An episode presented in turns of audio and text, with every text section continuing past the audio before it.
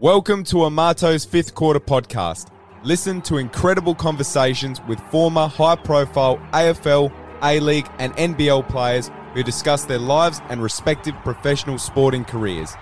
Previous guests welcomed on the podcast include Dustin Fletcher, Al Travis Scott, Greg Gotti, Tyson Edwards, Brett Maher, Dale Kickett, Eugene Brickens, Kevin Brooks, Jack Fitzpatrick, Daryl McDonald, Sam Jacobs, Cal Brook, Marcus Berger, Sean Redditch, Jamie McIntyre, Andrew Blahoff. Graham Cornes, Brian Curl, Jason Ackermanis, Chris McDermott, Mike Ellis, Kevin Litch, Matt Smith, Michael Wilson, Brendan Teague, Jordan McMahon, Brett Pitt, Matt Shanahan, Rupert Stapwell, Dusty Raycock, and Gibson, Ricky O'Loughlin, Dylan Addison, Daniel Georgieski, Dom Tyson, Sergio Fenday, Adam Snyder. Ricky Brick.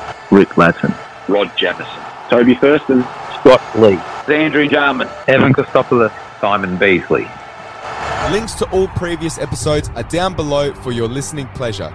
But without further ado, let's get into this next episode of Amato's fifth quarter.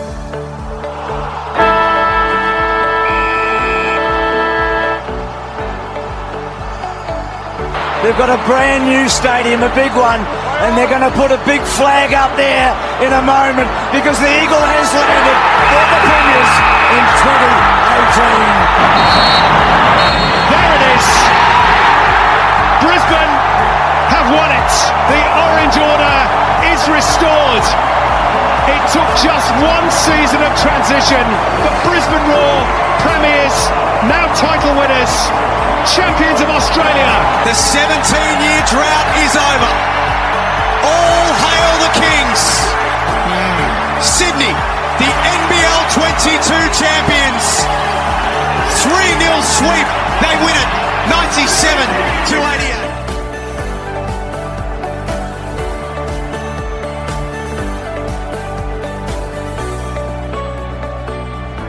Ladies and gentlemen, welcome to Amato's fifth quarter podcast, episode 46. This is your host, Daniel, and thank you all very much for tuning into the show. All is very good, very blessed, very grateful from this end. And as always, hoping all is well for you listening from your end, and hopefully you all continue to enjoy listening to the content.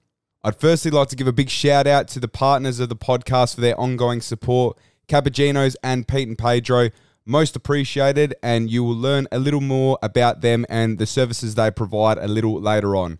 But moving on from that, installment number 46, we have the pleasure of being joined by a former Footscray all time leading goal kicker and AFL Centurion, Simon Beasley.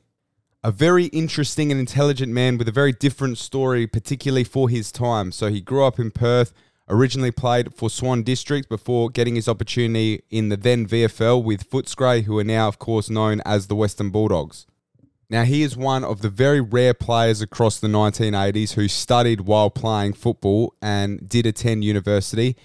He has worked as a bookmaker and also a stockbroker throughout his career, so very, very distinguished and successful career off the field.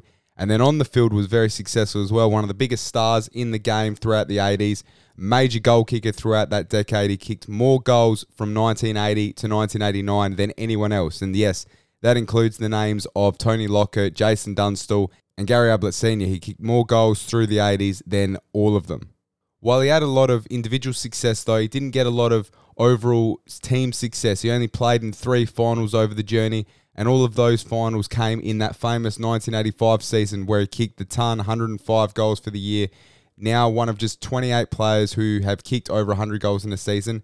As the Bulldogs made the preliminary final under now legendary coach Mick Malthouse, we we discussed that season and also discuss a few funny moments like kicking the winning goal thanks to the Graham Allen famous or infamous miss kick across the face, as well as missing a goal after the siren against the Brisbane Bears with fans invading the ground. That was a pretty funny story. But overall, through his career, he played 154 games for the Bulldogs, amassing 525 goals. He was the Coleman medalist in 1985. He's the club's leading goal kicker on seven occasions, and he's now in the Footscray Hall of Fame as well as being their all-time leading goal kicker and the club's only Centurion. So we'll get it underway now. Amato's fifth quarter podcast, episode 46, in conversation with Simon Beasley.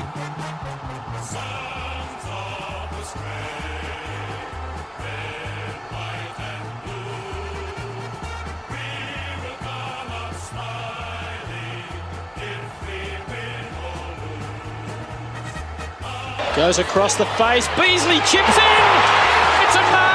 It's. Kick free or oh, beautiful looking drop punt. Is it there? Yes, it is. Simon Beasley, four goals. Puts it high up towards half forward. Beasley, great mark.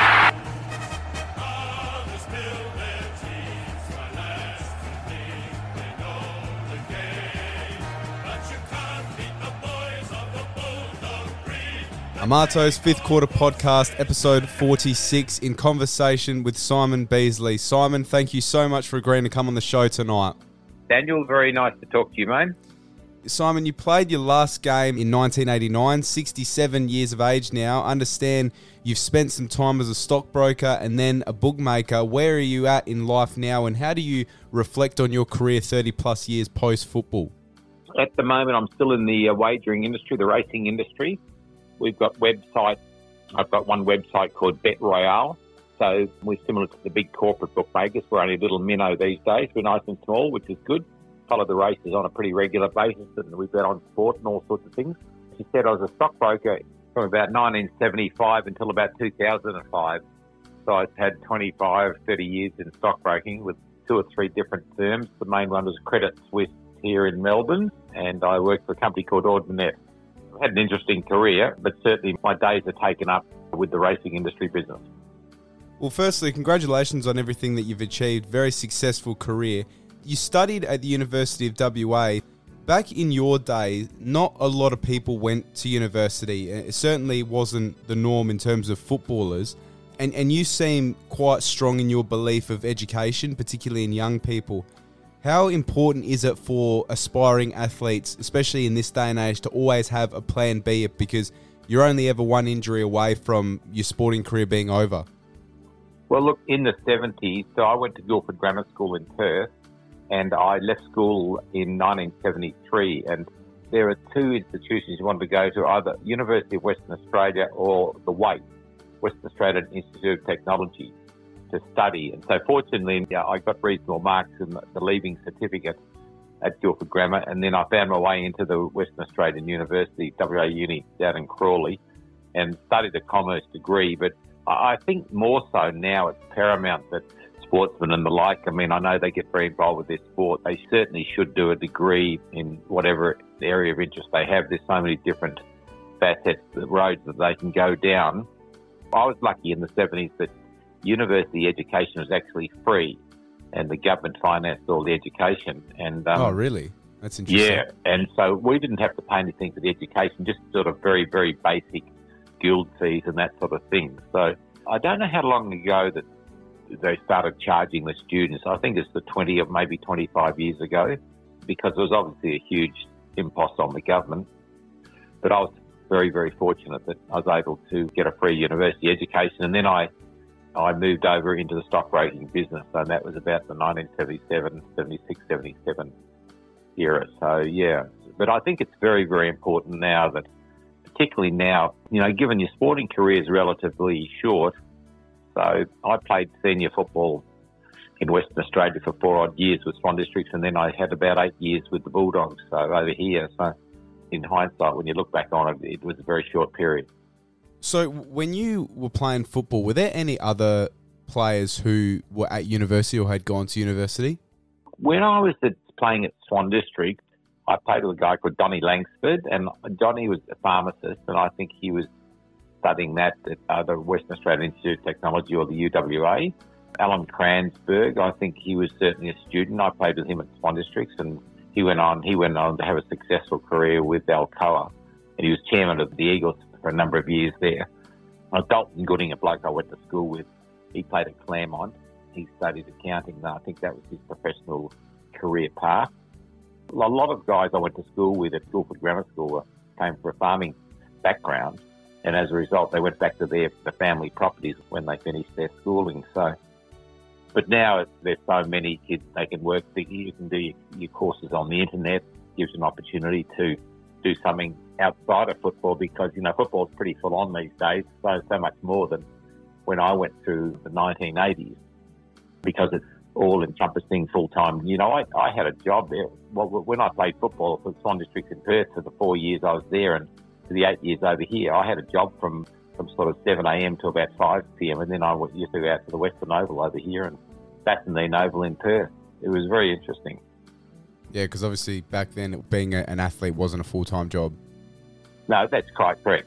You had your, your sporting career, and mine, of course, being footy, but your major your emphasis was on your work career. So, in most of the guys I played with at the Bulldogs, a lot of them had, had blue collar careers, and I was a bit different being from the stock exchange. So, you know, that was a bit of a shock to the Bulldogs when I arrived there. But look, it was all good. It all went very, very well and formed a lot of strong relationships over the years through sport and business.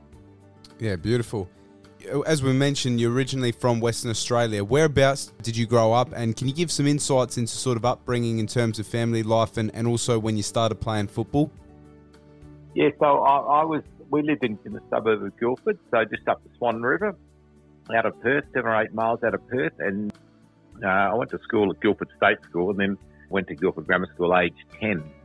I had a brother a couple of years younger than me, and a sister who was about five or six years younger than me. So we we had a beautiful upbringing in terms of where we lived, and Guildford was just a great suburb, very very quiet, but it's just fantastic. The, over the bridge from Bassendean over, where Swan Districts are based. And, you know, I have fond memories of my childhood growing up in Perth. It's a, it's, such an idyllic city to, to bring kids up in Perth.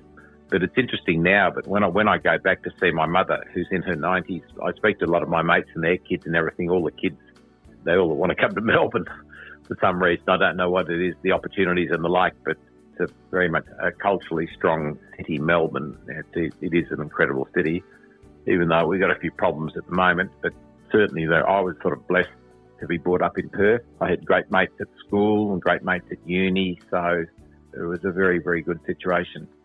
And you made your mark in terms of your football at Swan Districts in Perth. You won two leading goal kicker awards for the club, a Bernie Naylor medal, which is equivalent to the AFL's Coleman medal. And you also played in a grand final for the club. Can you take us back to the early days in terms of how the process was to actually get yourself onto a WAFL list? Well, to the waffle, in those days, it depended on where you lived.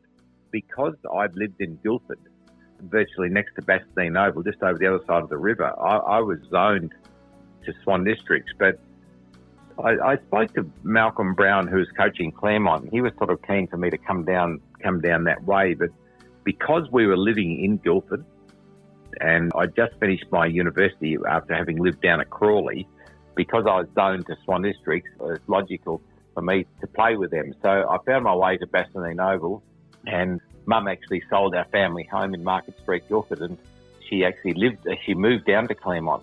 That was that was the irony of that situation. But I could have easily ended up at Claremont Football Club. I was pleased I ended up at Swan Districts. And through your career, you gained a reputation as a lethal goal kicker. You were a very quick lead. You were very regimented and accurate in your set shot. So your technique was always steady, measured, and you always held the ball straight down to the boot, and it was always right on the point that you kicked it. Does this come, or did this come down to just hours of repetition and practice? I think it was because my brother and I used in Guildford. We had a big tennis court next to a tennis court next to the house, and all in the winter months we just kicked the football non-stop. And like all young kids, even though in this day and age it's a bit different in the um, in the internet side of things because kids like to get onto the the different devices they have. But no, our, our, our winters were spent on the tennis court kicking the football from end to end. And I think as a result of that, I managed to get a very skillful sort of kicking style in terms of the way I kicked for goals, and it sort of helped me in latter years when I progressed on to senior football. The waffle has a rich history, and certainly back in your days, it was a very revered competition. Sort of like the SANFL, doesn't really have the same prestige as it once did. Can you give the listeners some insights into what the competition in WA was actually like back in your day? The competition was very strong. So there were eight teams. In Australia, football was played on a state by state basis. The Waffle here and the Sandful in South Australia, and the VFL in Victoria, and the Tassie competition. So the Waffle was extremely strong. We had the eight teams, and we played each other three times during the season. There's 21 games to the season, and Western Australia produced a never-ending list of very, very, very good footballers. And the history of Western Australian football is was incredibly strong.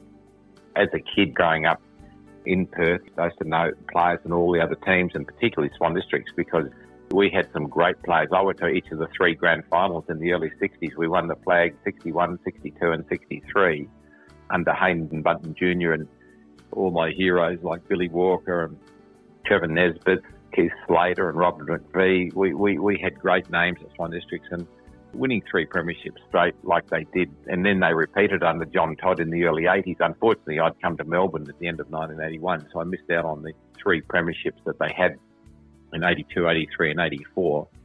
But certainly, football at a waffle level was very, very strong. We had some great coaches, great players. I often think of uh, Stephen Michael, who played at South Fremantle under Mal Brown's tutelage, and he was one player who didn't venture east. I think that's sort of the dream of all players who played in the waffle in Perth was to maybe get an opportunity to play in the VFL in Melbourne because what used to happen, we played our games, all the games are played on a Saturday afternoon.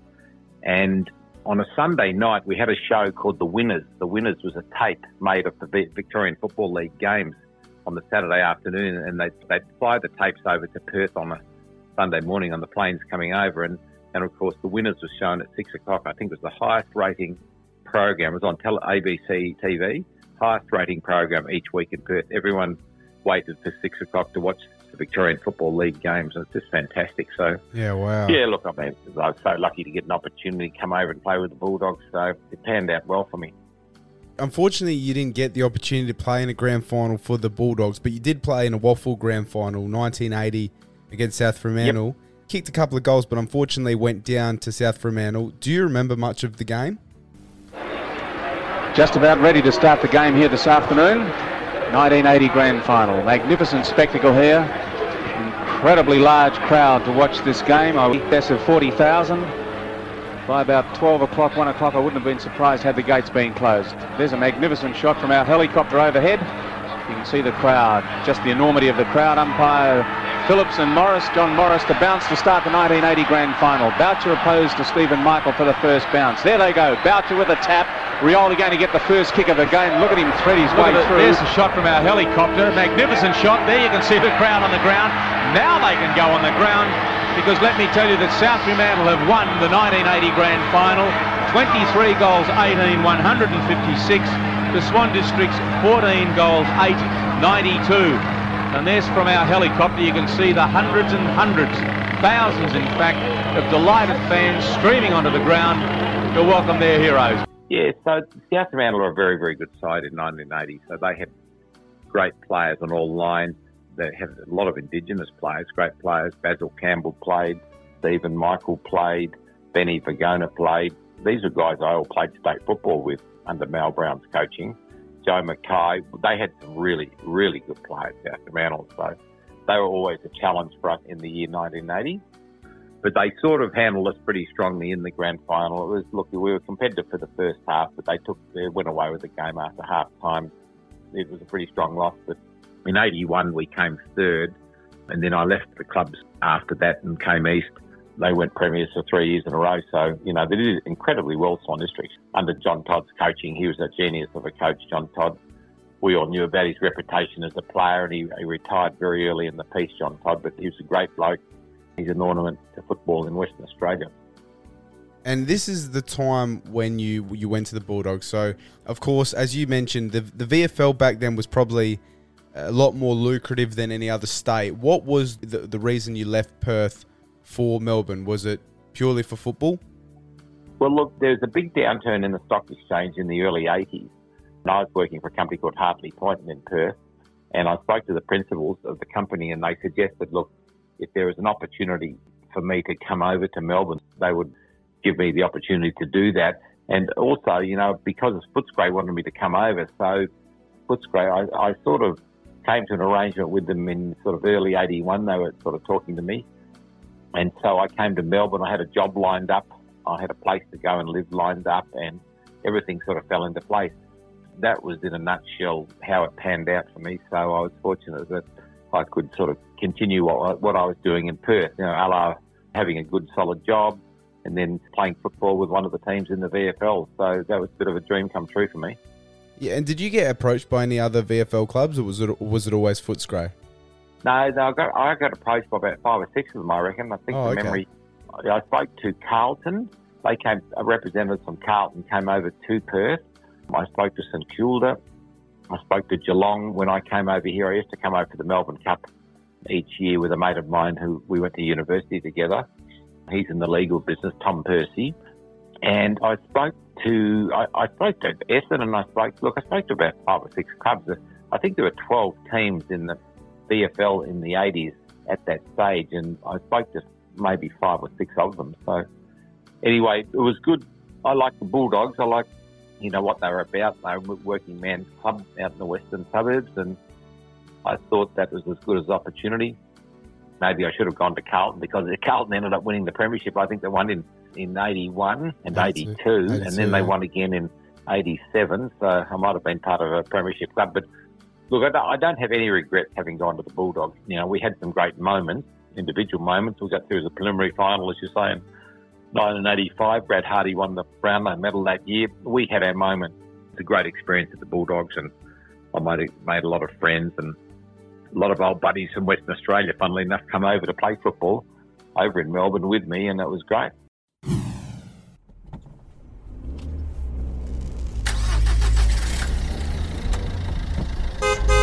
All right, everyone, it's time for a quick break on A5Q. I want to talk about CuppaGino's, the perfect mobile cafe for your event catering needs. Established in 2019 in Adelaide, South Australia, CuppaGino's is our family business, here to provide you with freshly brewed, hot barista made beverages on wheels, using locally roasted La Crema coffee beans with our preferred blend included for any event needs. CuppaGino's caters for weddings and engagements, sporting events, school, university, and work functions, and birthday parties, just to name a few. We pride ourselves not only on delivering warm, smooth, and delicious coffee at a great price, but also fantastic professional customer service with a smile. If our customers walk away satisfied, it means our job has been done correctly. If you're based in Adelaide and need catering for your next social event, contact us directly via phone at 0418 894 570 or email at cuppaginos at hotmail.com. And don't forget to like us on Facebook and help spread the word. Now that we have that out the way, let's get back to the show when you signed for the Bulldogs, you were, I think, 26 at the time, I believe. Royce Hart was the coach at this point in time. You got to share a locker room with the great Doug Hawkins, of course, a Bulldogs legend. While it was a tough season for the club, finishing near the bottom, well, I think you did finish bottom that year. Great debut season for yourself, 82 goals, second in the Coleman medal. Back then, what was the difference in standard waffle compared to VFL? Was it a significant jump? Well, one of the differences with the grounds got very heavy over in Melbourne.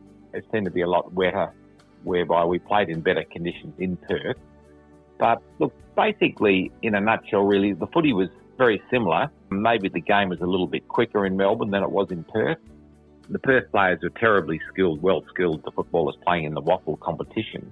I took a while to sort of get my mojo. I had two or three poor games to start with, and I thought to myself, I better do something pretty quickly and get my act together. And funnily enough, it was at over at Victoria Park, Collingwood's home ground, where I kicked six that day, and it sort of turned the season a bit for me.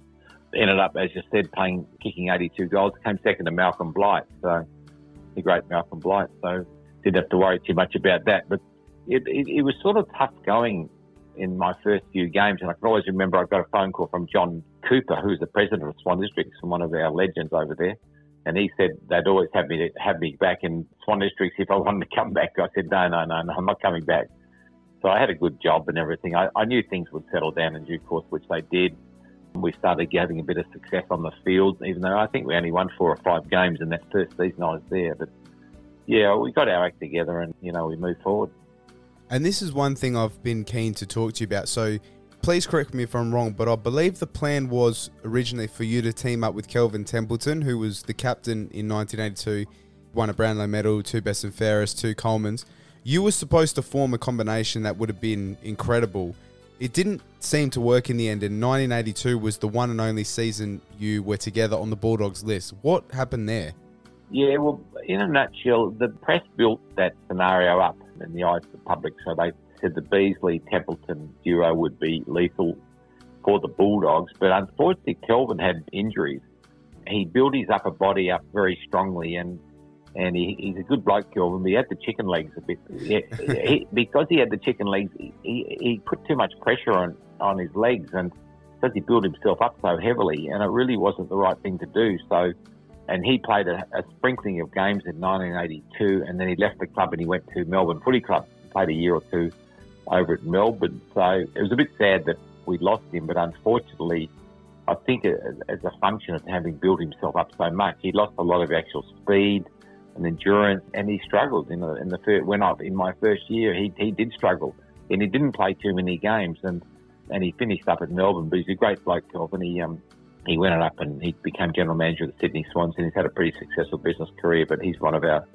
great men, uh, Kelvin Templeton. So just totally neglected leg day then. Well, the problem was that, you know, when players over here, a lot of them spend a lot of time in the gym, and I don't necessarily think it was the be all and end all. I mean, I certainly think you had to build yourself up to to an extent that you could hold your ground, which I was able to do with a lot of a lot of the fullbacks in the competition. But it's an interesting scenario. There seemed to be more of an emphasis on gym work over here, but I was never overly keen on the gym. But anyway, look, I mean, it was the way it was. A lot of players did build bulk themselves up, and sometimes they had problems with their legs, and you know, because they were too top heavy. So I think sort of Kelvin fell into that bracket a little bit. Was your time at the Bulldogs made a bit easier by having a few of the other WA boys there? So you mentioned before, you also had Andrew Purser there, Jim Sewell, Tony Bahasha, yep. Brad Hardy. I'm sure there would have been a couple more over your decade there. I'm assuming you'd known these guys for a while. Yeah, yeah. Murray Rance, I played with him at Swan Districts. Ferranti was there, and also played with Ian Williams. Ian Williams is a Swan Districts player, and he came over. Jimmy Sewell, we had a good sprinkling of Eastern Mantle players. Sort of coincided with Mick Malthouse entrance into the Bulldogs, so he wanted to change a lot of the playing structures there. So he was pretty good. He kept the best of the blokes that were there for the previous two or three years, and then he went after interstate players and players from other VFL clubs, and he really turned the place on its head to try and get a result. We had a lot of players who'd been playing at other clubs in Victoria who came over and joined us, which is good. Is it true at some point in time you were offered the captaincy? He did actually, because his first year at the club was 1984. So when I first went there and, and went into pre-season in the end of 1981, Royce Hart was the coach at that stage, and Royce only lasted the first three or four games in 1982, maybe five games. They appointed Bluey Hampshire, who was a player who played at Geelong, the big bulky ruckman, and, and he was a ruckman at the Bulldogs, and he took over coaching the team after Royce departed uh, about sort of after five or six games in 1982. And Bluey was there in 1983, but the club sort of realised he was a very, very good club person, but they didn't really think he had the capacity to take the club forward in terms of being a senior coach, hence the appointment of Mick Malthouse.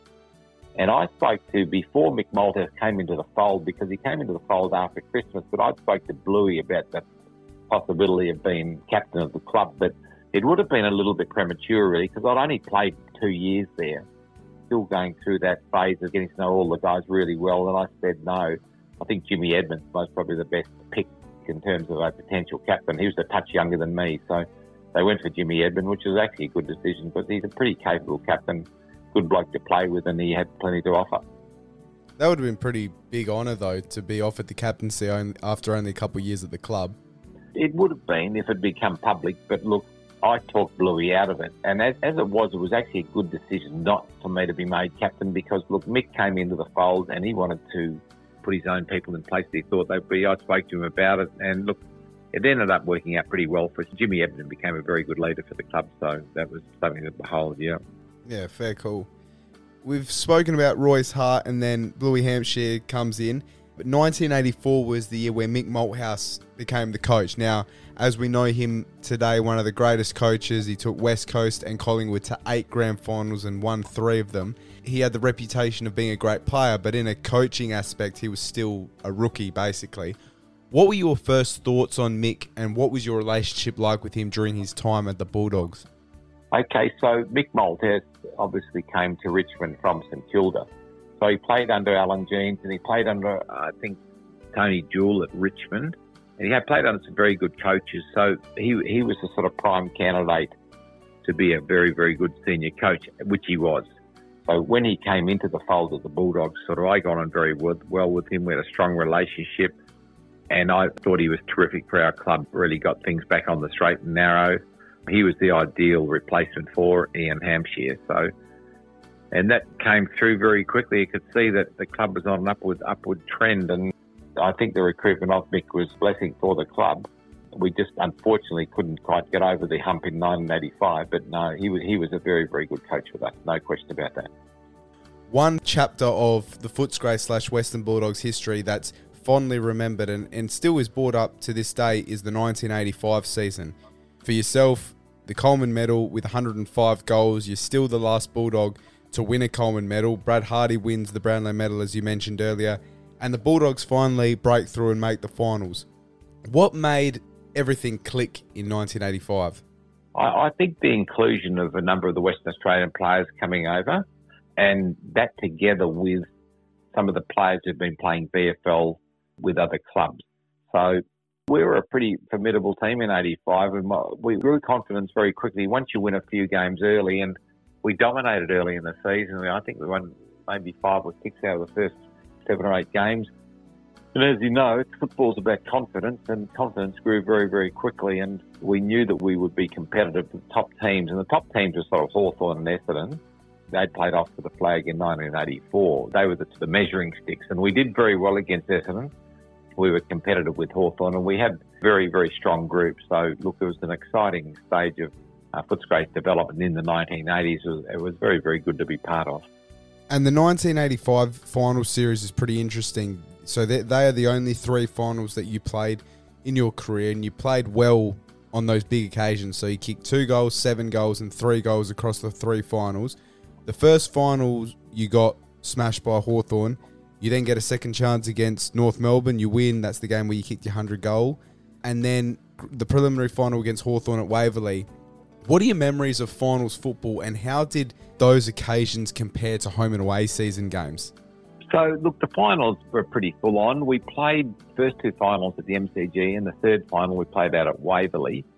There was the final five in those days. We didn't have the additional teams in the national competition, so there was the final five. So we came up against pretty ruthless Hawthorn in that first week of finals, and they tailed us up pretty strongly. And we had to go back to the drawing board after that game because we'd been beaten in the last home and away game by St Kilda down at Moorabbin, and it's not unusual for good teams to go to Moorabbin and get beaten by St Kilda. So that happened to us, and we got on the wrong leg. And as we went into the first week of the finals, we didn't have our mojo about us. So Hawthorn tailed us up. They did very, very well. We came back strongly, as you say, in the second week against North Melbourne. I think we won that game by six or seven goals, and uh, we were all over North Melbourne. And then we journeyed out to Waverley the following week to play Hawthorn again. That was for the right to get through to the grand final, and we were playing very well that day. Brad Hardy was playing extremely well. He was toweling up Leigh Matthews, and and a num- number of our players were having very, very good days. And so remember going into the last quarter, we got to 10 points up. I think I kicked the goal about 10 minute mark of the last quarter. And Alan Jeans, who's coaching Hawthorn, Leigh Matthews came back on the ground and Leigh Matthews, whose opponent had been Brad Hardy and, and Brad Hardy was a free spirit in terms of the way he went about his footy. He was, he, he was everywhere.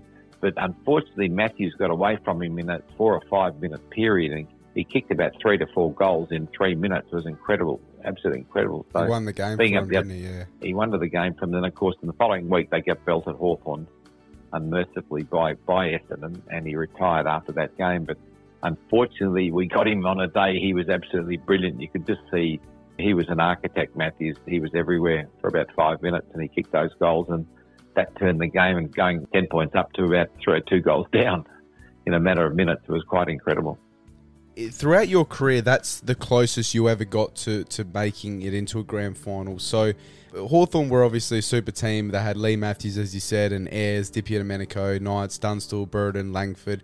Are you the sort of person that just moves on and focuses on the present, or do you ever sit back and lament what could have been? Because I believe you've been on record saying that had the Bulldogs gotten into the grand final, you would be pretty confident of being able to beat Essendon.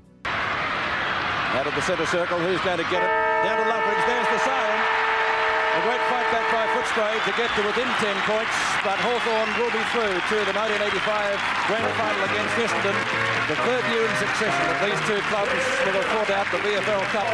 Hawthorn 16-13, 109 as Alan Daniels lifts off Footscray 15-9, 99. Well, funnily enough, we did very well in, against Essendon that year. We were one team that ran them very close. And Essendon, I think they only lost two or three games in the course of the uh, 1985 season. But they were one club we weren't concerned with. I knew we would play well against Essendon. We were able to get over Hawthorn, but look, it, it wasn't to be, and no point crying over spilt milk. But at the end of the day, Essendon smashed Hawthorn in, in that grand final, and I remember it well. I think Paul Salmon dominated, and they had winners all over the ground, including great Leon Baker, who I played with the Swan Districts. Yeah, so look, it wasn't to be, but I never really digressed and sort of thought about it to, to the extent that what, what could have been. Maybe there's a, there's a couple of areas of our game in, in that final series we could have addressed, but look, you just move on.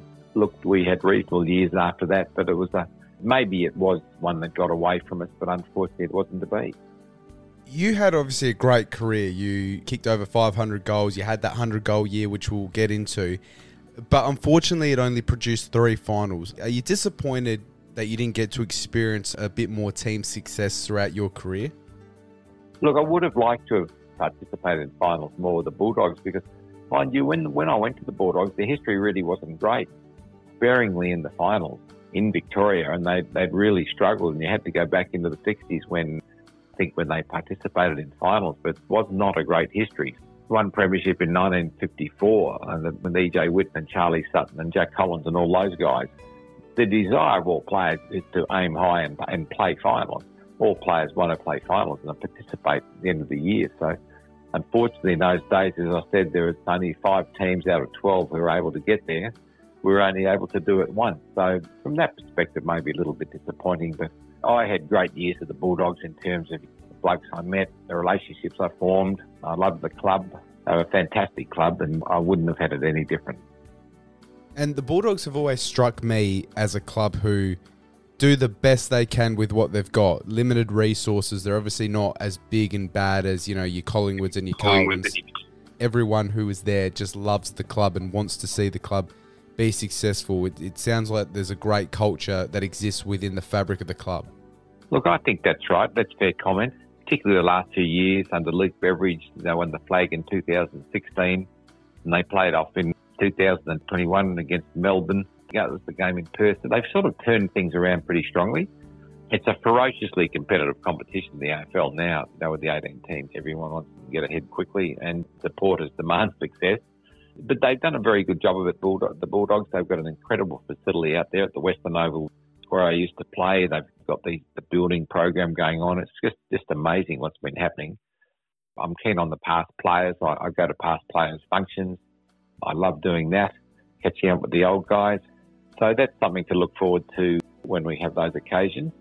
Yeah, so look, it's a great club to be involved with the Western Bulldogs, and I was very, very fortunate that they came after me.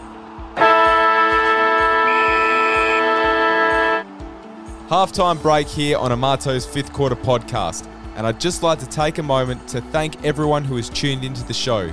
The support is very much appreciated, and I hope this episode is finding you well. If you're enjoying the show, it would be a massive help if you could consider subscribing and leaving a rating and a review. Gaining as much positive feedback as possible helps feed the podcast algorithm and boost the show's visibility which will therefore allow for other Australian sports tragics to see and listen to the show. Five stars, of course, would be fantastic, but I'll leave that up to you. Now, enough of that, let's get back into it because the second half of A5Q is about to get underway.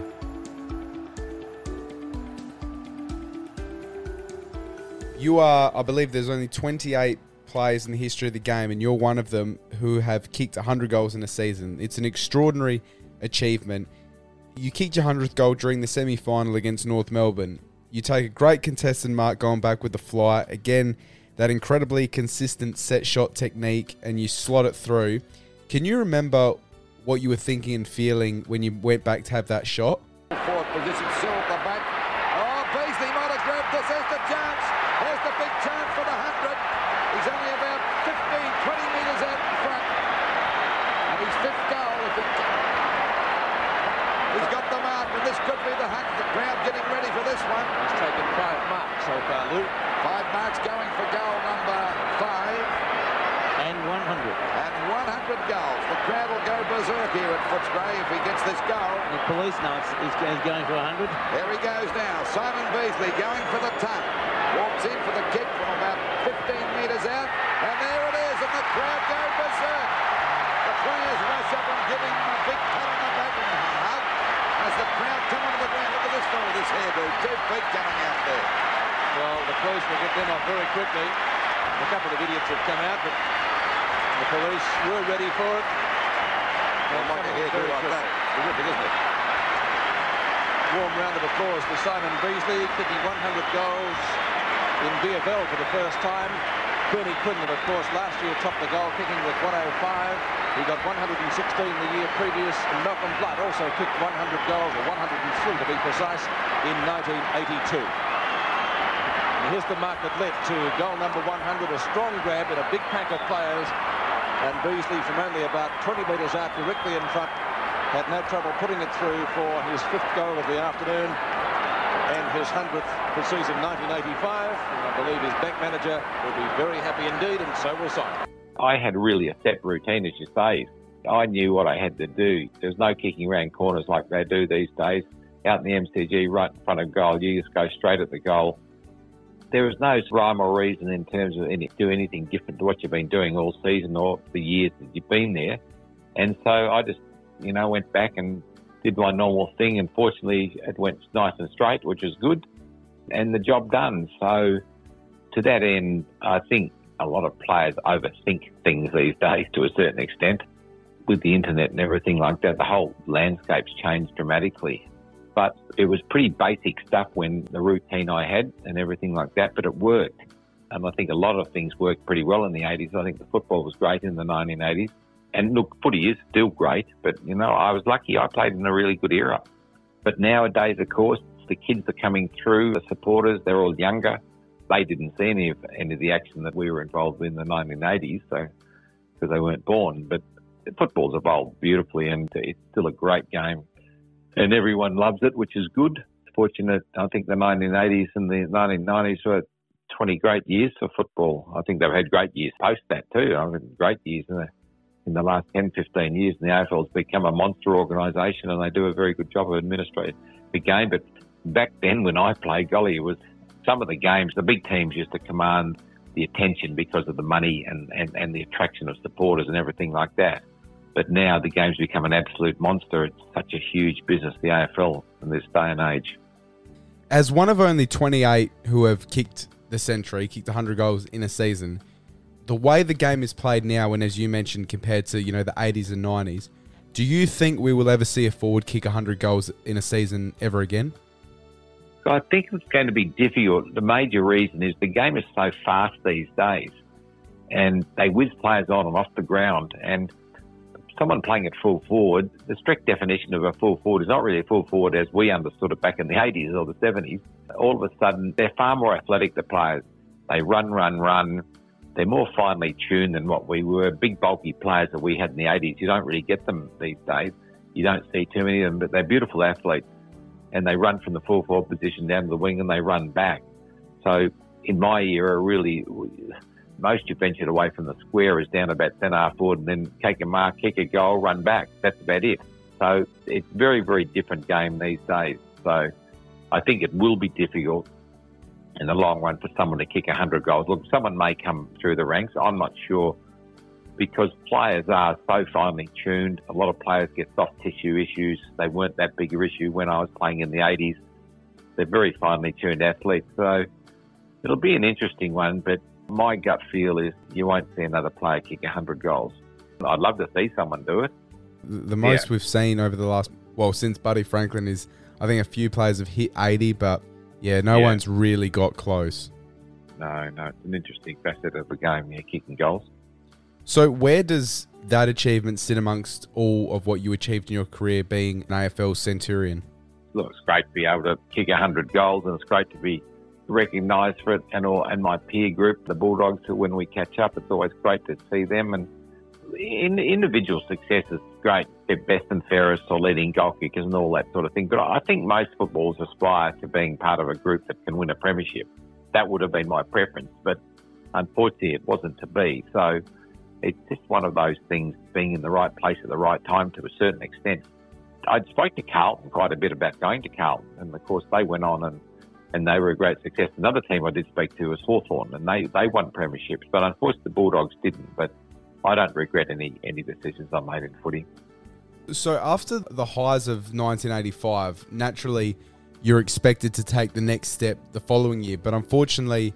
Footscray missed the finals in 1986. Uh, in fact, the club didn't even play finals again all the way until 1992 supposedly a few issues on and off the field, it's fair to say.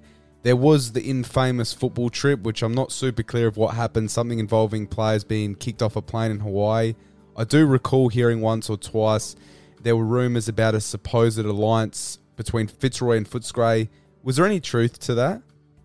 Yeah, there was some truth to that. And in 1989, the club were um, really struggling. I, I retired in about July July, August in 1989. We'd been down and out for most of the season. We, we really weren't getting the results we were looking for. And the Victorian Football League administration at that time, in their wisdom, decided to try and convince Footscray to merge with Fitzroy. Oh, so it was but a it was merge. Effect- okay. Yeah, it was a merger, but it was effectively a takeover of the Western Bulldogs of Footscray by Fitzroy. That's what they wanted to happen.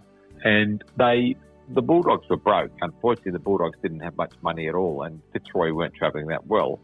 But the reality of what happened was that it was a huge fight back by the fans of the Western Bulldogs. So there was a huge fight back by the fans, and they raised a lot of money to extinguish the club's debts and give the club an opportunity to get their head above water and continue on. So that's actually what happened. The Fitzroy Lions ended up going to Brisbane, becoming the Brisbane Bears on their journey, and then they became the Brisbane Bears, and they went on to become the Brisbane Lions, and then they won those premierships. So, look, they've got a great history, Fitzroy, but that merger was never really meant to be. It shouldn't have been looked at by the VFL, but the VFL wanted to try and get some action in terms of competition. What was evolving at that stage into a national competition. had the Eagles coming in, the teams in Adelaide, and of course, you had the Brisbane Bears, which is the old Fitzroy, becoming the Brisbane Lions. So a lot of things were happening to football in those, those particular respective eras.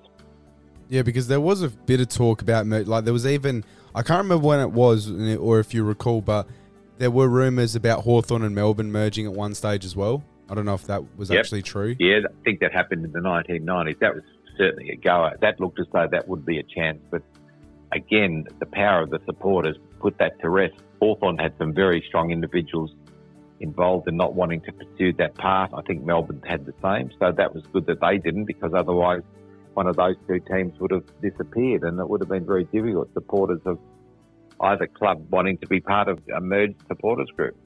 So really, after all the talk, there's only ever been one that's actually gone through, and that was Fitzroy and the Brisbane Bears yeah, the Fitzroy becoming the Brisbane Bears, then becoming the Brisbane Lions, and that resulted in three premierships. So it's not a bad result. Yeah, not bad at all. When you look yeah. back at your career, like at the time, but also now, considering how good you were in 1985 and you know your personal success as well as the team's success, the fact that you never played a final ever again after that.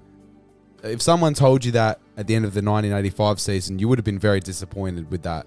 Yeah, look, I thought we were going to be able to kick on, but we had a list which was aging a little bit. That was a negative. And I don't think we had enough young guys to come into the club at that time. We should have maybe turned the list over a little bit more and got some younger guys in because when Mick Malthouse came into the club, he did recruit mature age players out of the likes of Richmond and Essendon and all that sort of thing. So the list was aging and there'd been a bit of a blow up. Brad Hardy had a blow up with Mick and the club and he, he took off to become part of the Brisbane Lions, the Brisbane Bears situation up at Carrara. That surely would have so, affected things. Yeah, and so look, it was disappointing to a certain extent. I mean, the lack of success, the club went backwards a bit from 1985 to well, that's one of those things you you have to get get on with the job and endure it. It was disappointing, but we potentially could have done better, but we weren't able to. So it's one of those things that happens in footy. It's the ups and downs in footy, as they say.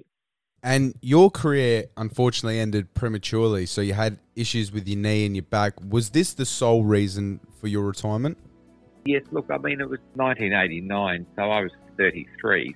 I'd had a fair crack at it through Swan District, playing sort of about 90 games at Swan Districts and 154 with the Bulldogs. So I'd, I'd had a good go at footy, and I also played a number. I played three seasons of amateur football in the Western Australian Amateur League over in Perth with the University Footy Club when I was studying at university. So, you know, I had a fair crack of footy over fair, uh, quite a number of years. So it gradually wears you down footy and you can't keep doing it. Your mind wants to, but you can't.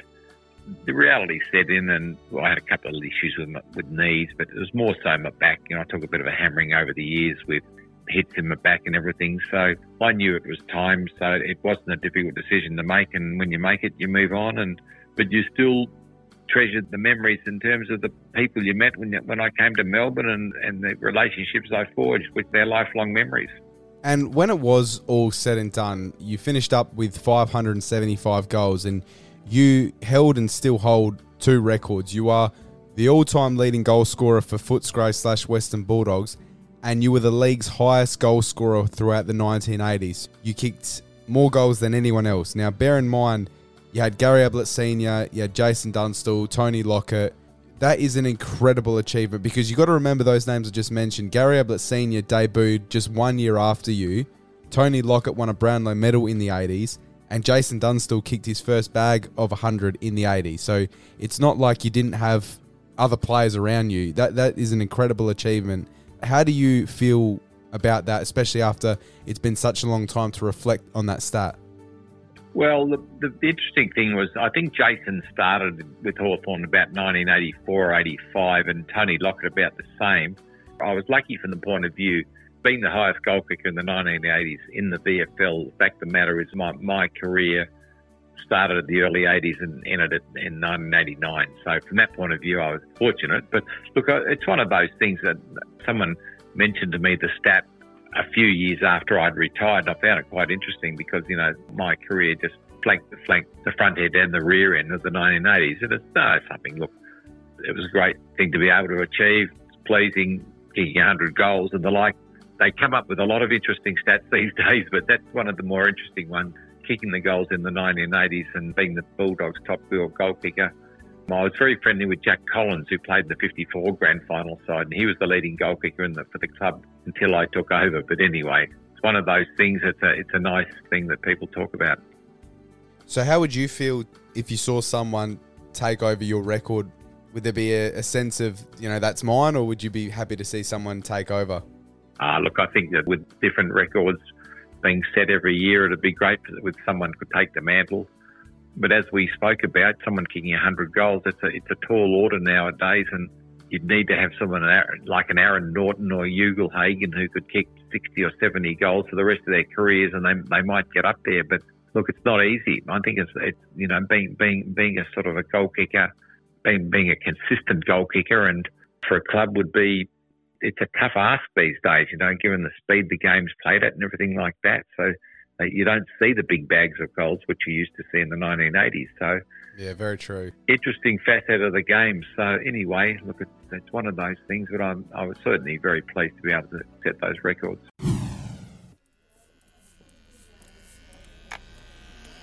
Before we get into the final stretch of this episode, we need to take one more break here on A5Q. Now, this podcast is partnered with Pete and Pedro, the kings of men's hair and beard grooming. The days of the caveman are now over, gentlemen. We all need to keep on top of our hygiene, cleanliness, and style. Unfortunately, most chemist store products do not really achieve this efficiently. If you want high quality results, you need high quality products. Pete and Pedro, established in 2013, offers premium hair and beard grooming products and tools that will actually get in there, moisturize, rehydrate, and clean your scalp hair, and beard thoroughly without burning a hole in your wallet. From shampoos and conditioners to hair gels and putties, beard oils, combs, brushes, and even nail clippers, Pete and Pedro has it all. Now, I would never promote or partner with a brand I did not use or trust. Guys, I've been using Pete and Pedro products for years now and can confidently say there are no better hair and beard products on the market. Gentlemen, if you are looking to take your grooming game to that next level without breaking the bank, do yourself a favor and check out Pete and Pedro. And if you use my special discount code DAMATO10, spelled D A M A T O 10, you'll score yourself an extra 10% off on what is already a great deal. The link to Pete and Pedro is down in the description below. But for right now, Let's get back to the show.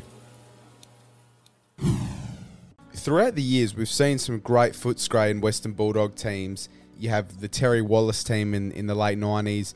You had the Rodney Eade of the late 2000s. Of course, Luke Beveridge has done an incredible job making two grand finals and, of course, finally winning that, that second flag in 2016. Why do you think, when you look at the, the Footscray Football Club as a whole from, from day one, why there hasn't been a whole lot of overall team success? They're obviously hard to win premierships, but they've been in the competition since 1925 and they've only won the two premierships. Why do you think that is? My take on it is that the more successful clubs are the ones that have access to the money, the big moneyed clubs. The Bulldogs were sort of very low down in the food chain in terms of money. They weren't a big financial club, so I think when you attracted recruits to your club, financial incentives were paramount in terms of getting a really good playing list. If you look at the history of some of the other clubs through that period, they were able to attract very, very good players from interstate, players from their zoning area, and they were able to get the right type of personnel into the club. Whereas the Bulldogs, I think, struggled a little bit in that area for various reasons. So it's an interesting one, but when you look at the history of the clubs in the 70s and 80s, the successful clubs are sort of, you know, the Richmond, Collingwoods, um, Essendon and Hawthorn in the 80s. So you, you had a group of clubs that were down the ladder quite a bit, like South Melbourne was one before they came to Sydney Swans. You had Fitzroy Lions, you had the Footscray Bulldogs, you had even Melbourne Footy Club, who had the huge success of the in the uh, the early 60s and the and the, and the 50s being, you know, really, really struggling to make a go of it. It was a bit lopsided, the competition to a certain extent for various reasons. So, and it was a very, very strong competition. So, anyway, look, I mean, it was always nice to be part of the competition and would have been nice to have played in more final series, but it wasn't to be for the Western Bulldogs. So, what did it mean to you to see the club win the 2016 Premiership? Do you remember that day? Like, were you at the game, and what did that moment mean for not only you but the whole Footscray slash Western Bulldogs football club? What a day! We'll kick virtually on the siren. He misses, but they don't miss out. Their day, their year, their joy.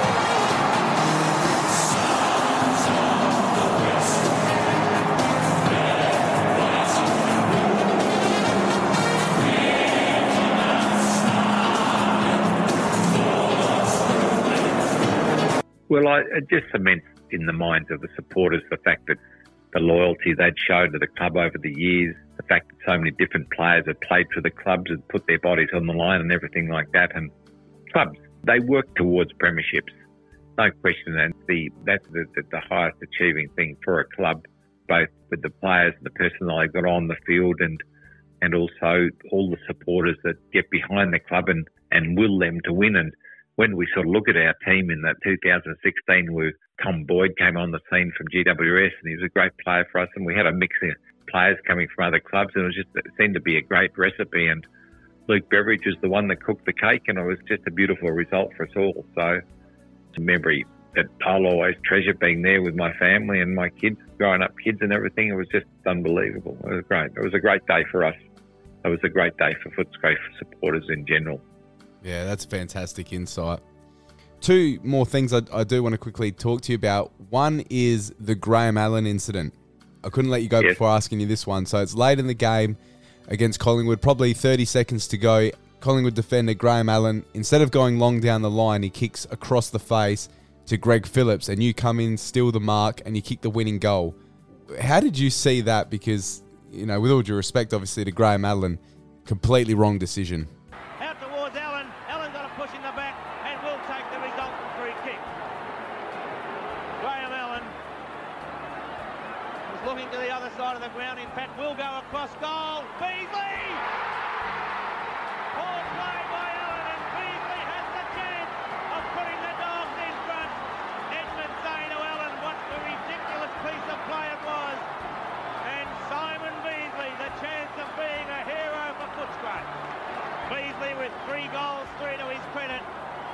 Directly in front, only 20 metres out. Even if his kicks astray, it'll square the scores up. But I'm sure from this position, Beasley now from directly in front. Puts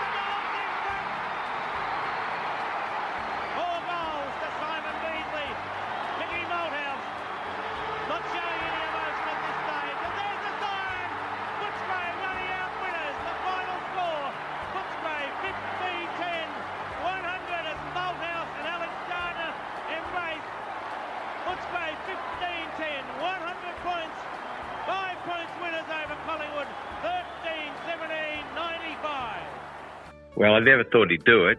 Funny thing was that Jimmy Edmond tackled him deep in that forward pocket, and when he tackled him, he fell into his back, and Graham Allen was the recipient, recipient of a free kick. And of course, he went back, and the wind was very fluky that day, and he elected to kick it across the goal rather than, as you say, sticking to the boundary line, which was the sensible thing to do. That I just detected very quickly that he may possibly, because he was looking across my way, and Greg Phillips is backing off me but you know, he elected to kick it across. And of course, the wind was fluky, so I, I, I ran back and managed to sort of grab the ball. I counted into Phillips's knee because he had dicey knees, Greg Phillips, and the Yeah, ultimate, the end of it was a goal, and of course, it was the end of the game, and and they were done, Collingwood. So very lucky. Yeah. there's, there's no question I was lucky. Another one is round 7, 1988. I'm sure you're familiar with that one. So you're playing the Brisbane Bears. You've kicked seven goals straight. You take a mark right on the boundary line, and you have the opportunity to win the game with a kick after the siren. Now, something that happened on this occasion would never ever happen these days. Fans flock the stadium, they're all in your way, and you have to take a shot to win the game with fans pretty much a meter away from you. Unfortunately, you missed the shot, which you can definitely be forgiven for. Watching the replay now, it's funny to watch, but was it funny at the time? Goal. Look at the kick. It's wide. Beasley needs to mark it. I think he has. And there's the siren. Oh, I don't believe it. I do not believe it. The siren has sounded. Simon Beasley will be on the tightest angle you can imagine. Oh dear, what a finish. The ground is covered in people. Simon Beasley has to kick this to win the game for Footscray. No doubt the crowd getting in his way, and it's going to make it tough. It's going to make it tough for the goal umpire. How can he make a decision? Well, he's got it. Here's the kick. Four premiership points are riding on it. I think he's missed it. One, point. The Bears have done it. Look, it was one of those things that I was sort of desperate to mark the ball when it came into our forward line quickly, and unfortunately, I marked it very close to the point post, so it made the angle that I was on very, very acute. And of course, it was actually getting quite dark up there, you know, up at Carrara. I had to go back and try and get my kick going quickly, but the umpire's pulling me around. There's people everywhere. Run a bloke with the bloody esky ran across the mark. It was pandemonium, really. It was. And so, look, it, went over the goalpost. Was, he was always going to mark it a point. So, look, it, it was one of those things. It was quite amusing. It wasn't so amusing at the time because we had the shits up about it. But when you look back at from years and years go on, you laugh at it. But it, it's interesting vision when you Google it and have a look at it. And I showed my grandson. He he couldn't believe it. He said, "Oh." He said bees. He calls me bees. He said, "How how the hell did that happen?" I had to explain to him. He's only about five or six. So Okay. anyway, he's a great little boy. Yeah, anyway, it was a very very funny part of Footscray's history. So at the time, were you annoyed? To tell you the truth, I was virtually side on to the goals. It was going to be a very very tricky kick. Yeah, and we didn't kick around the corners like they do these days. So it it, it was a tricky one, and unfortunately, I just missed it. It'll go down in the annals of history as a myth. So so be it. Anyway. I always finish these chats with three final questions. Who is the best player you ever played with and why? The best player you ever played against and why? And lastly, best coach you ever played under and why? The best player I played with would be Doug Hawkins, the Bulldogs. He was just a beautiful player in the game of the skills of the Australian rules football, and he was a brilliant player. Yeah, and the best player in terms of fullbacks. Look, it's a bit of a difficult one because I had a very even spread of fullbacks that I played over in terms of my career over here. But I think one of the best fullbacks in terms of tightness and wanting to hit the hell out of me was Rod Carter, who played at the Sydney Swans and played at South Melbourne in the old days. He came from Fitzroy actually. I think Rod Carter played his initial football at Fitzroy and then he went to the Sydney Swans, had a great career. He was an extremely tough fullback. And I, I played on lots of good fullbacks like Gary Malarkey from He was a Western Australian who played with Geelong. Chris Langford, I played against him from Hawthorn. Look, I, I played on many, many good fullbacks. And on the coaching scenario, look, John Todd was a superb coach for Swan Districts. I played on uh, under Toddy in Perth and also Mick Malthouse in Melbourne. Look, I'd say John Todd and Mick Malthouse, two of the great exponents of coaching in Australian rules. Both had their differences and everything like that, but they were both outstanding coaches and motivators. And I certainly enjoyed playing my football under them, and I was very privileged to be able to do so. Simon Beasley, it's been fantastic to have a chat with you tonight. I really appreciate your time. Thank you very much for coming on the show tonight. Thanks, Daniel. Nice talking to you and your uh, listeners.